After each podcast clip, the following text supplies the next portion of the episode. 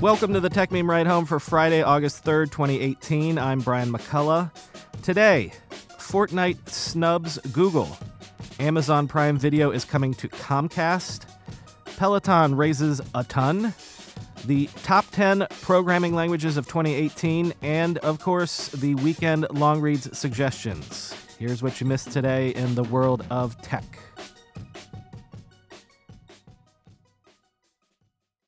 Why do I like to cover Fortnite so much? It's just a dumb video game, right? No, it's a cultural powerhouse, a juggernaut.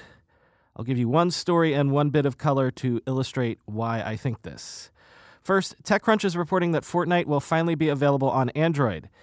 It came to iOS and the Nintendo Switch earlier this summer, and since Epic Games, the maker of Fortnite, has a strategy of getting the game wherever people want to play it, it's logical that it would soon show up in the Google Play Store eventually, right? Except it's not. It's not coming to the Google Play Store at all.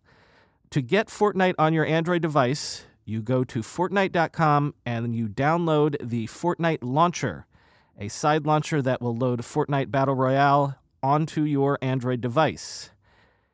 Here's a whole bunch of context so you can understand why this is such a big deal. Sriram Krishnan tweeted, Fascinating that someone actually has the brand power to go, Yep, we can do this outside the Play Store and people will still install us. Good to be the king. Shira Ovide tweeted, Companies tried to do a similar end run with the iPhone App Store too, but I think most of them gave up, even Spotify. Dieter Bohn chimed in, It's totally reasonable to expect that Fortnite could be the biggest game on Android. The biggest game on Android won't be in Google's store. How embarrassing for Google is that? Also, millions of kids will get familiar with sideloading apps without the store. Popcorn.gif. Though, as Martin Bryant pointed out on Twitter, quote, I'm sure potential fake Fortnite download scammers are rubbing their hands with glee, end quote. And now here's the color, the kicker. The Wall Street Journal has a story up about how being good at Fortnite has become such a status symbol in teen circles that parents are now shelling out money to get their kids Fortnite tutors, which seems insane until you remember that for years parents have been paying for things like baseball tutors or dancing lessons, etc. And if you believe esports really is the next big thing, I mean, I think I read a story on here several months ago about colleges beginning to offer esports scholarships. Another move in the streaming video chessboard Comcast and Amazon have reached a deal to integrate Amazon Prime Video into Xfinity's X1 service.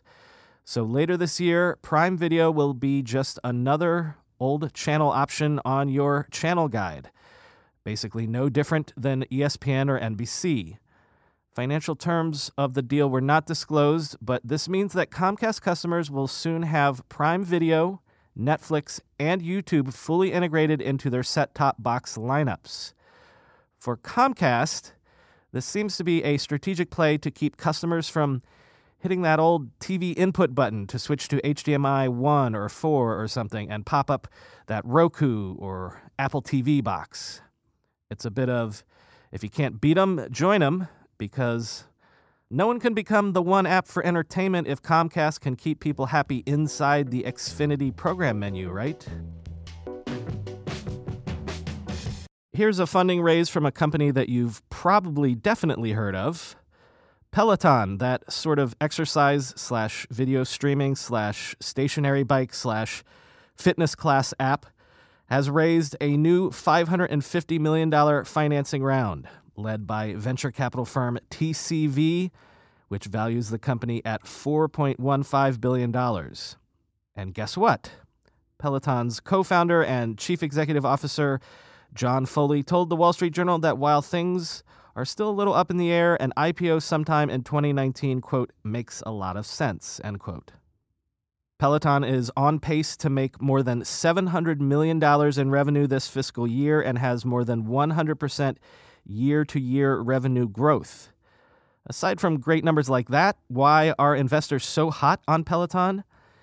TCV's founding general partner Jay Hoag, an early Netflix investor by the way, told the Wall Street Journal, quote, "We're totally convinced it's the Netflix of fitness." End quote. Ah, one app for entertainment, one app for fitness. In one sense, Apple hitting a trillion dollars in market cap yesterday was essentially a meaningless event. It's just a round number, sort of like the Dow hitting 25,000 for the first time or something. It does signal good things, but in the end, it doesn't in and of itself mean anything. So I guess it's no surprise that Apple CEO Tim Cook took a moment to remind Apple employees of this in an internal memo yesterday. Quote, while we have much to be proud of in this achievement, it's not the most important measure of our success. Financial returns are simply the result of Apple's innovation, putting our products and customers first, and always staying true to our values. Let's take this moment to thank our customers, our suppliers, and business partners, the Apple developer community, our coworkers, and all those who came before us at this remarkable company. Google Maps appears to be rolling out a feature that will show the battery level of the phone you are using to someone else if you are actively sharing your location with that someone else. The idea here is that if suddenly you go incommunicado, your friend or loved one will know, oh, Brian just ran out of battery. So essentially, your mom won't freak out as much if you don't answer your phone. But as Ryan Whitwam at Android Police points out, quote, this just happens automatically, and there doesn't appear to be any way to turn it off when sharing your location. So you might want to think twice before you tell someone you didn't answer their call because your battery was almost dead. They might know the truth.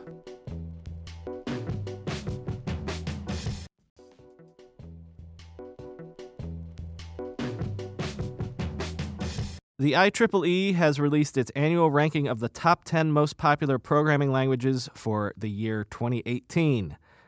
Python comes in at number one, followed by C, C, and Java.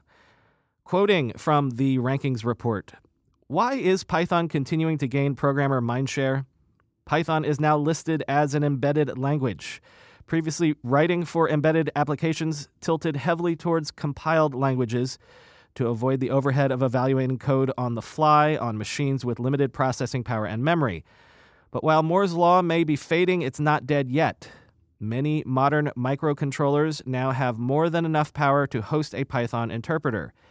A nice aspect of using Python this way is that it is very handy in certain applications to play with attached hardware via an interactive prompt or dynamically reload scripts on the fly.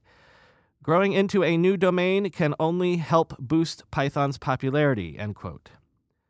When you sort the IEEE's rankings for trending languages, those languages that are on the rise, Google's Go is on the up, and a big mover is Scala, which was designed to be an improvement over Java.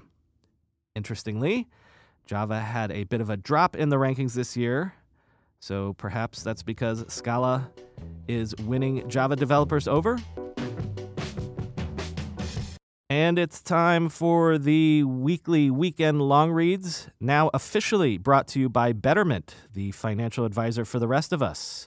Through a combination of goal based tools, affordable management fees, and a hands off approach to investing, Betterment wants to help you maximize returns and minimize risk. Check them out at betterment.com/slash ride. The first long read is really one that you need to read.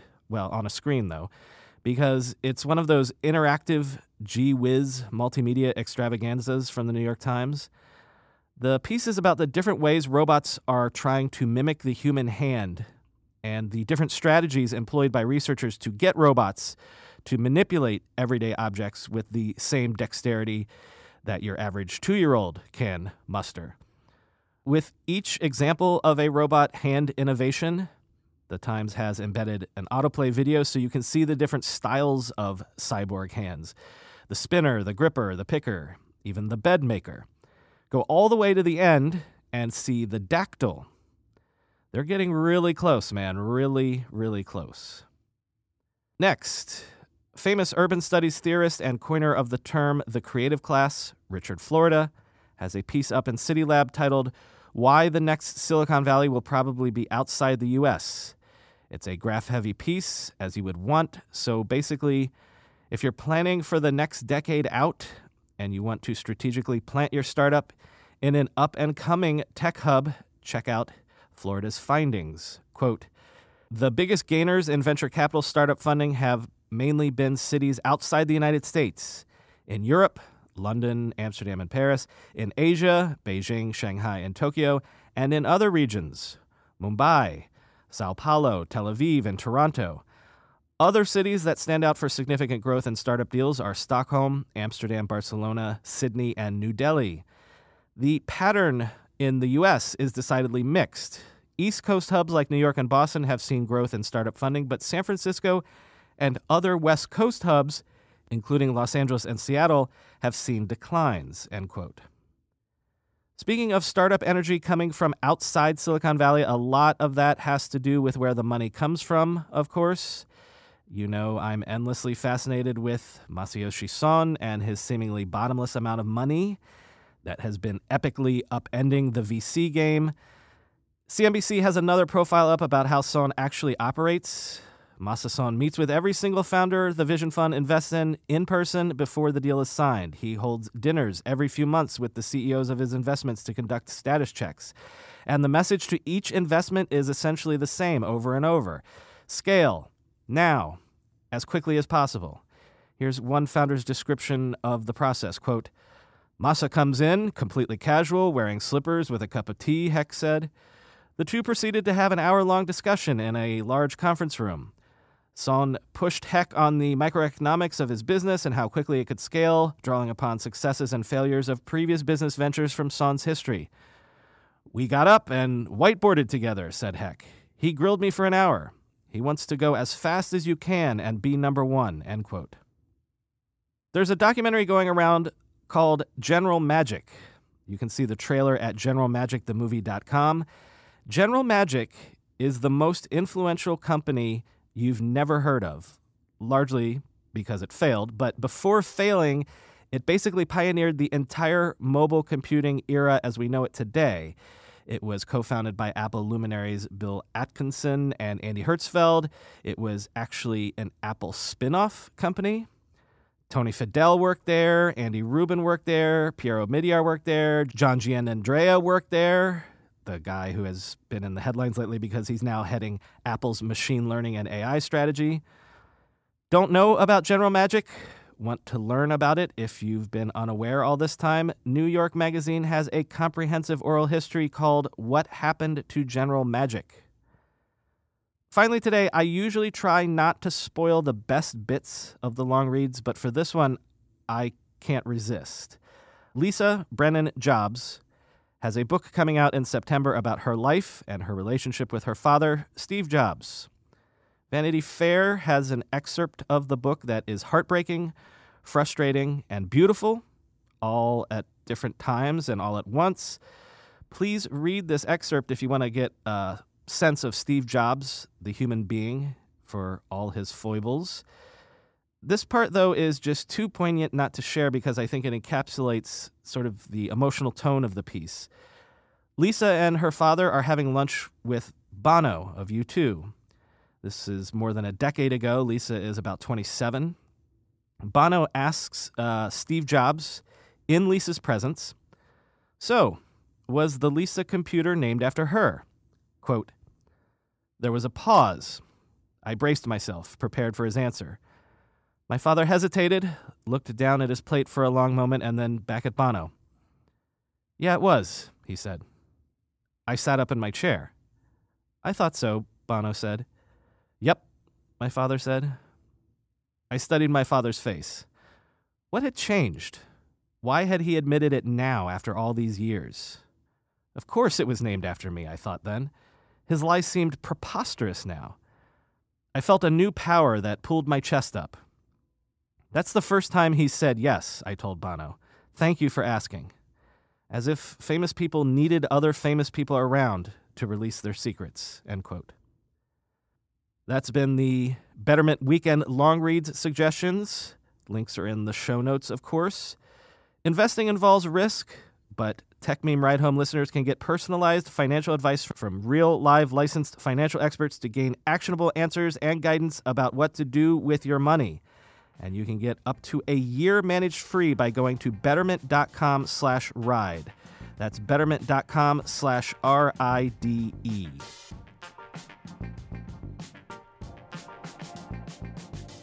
That's all for this week.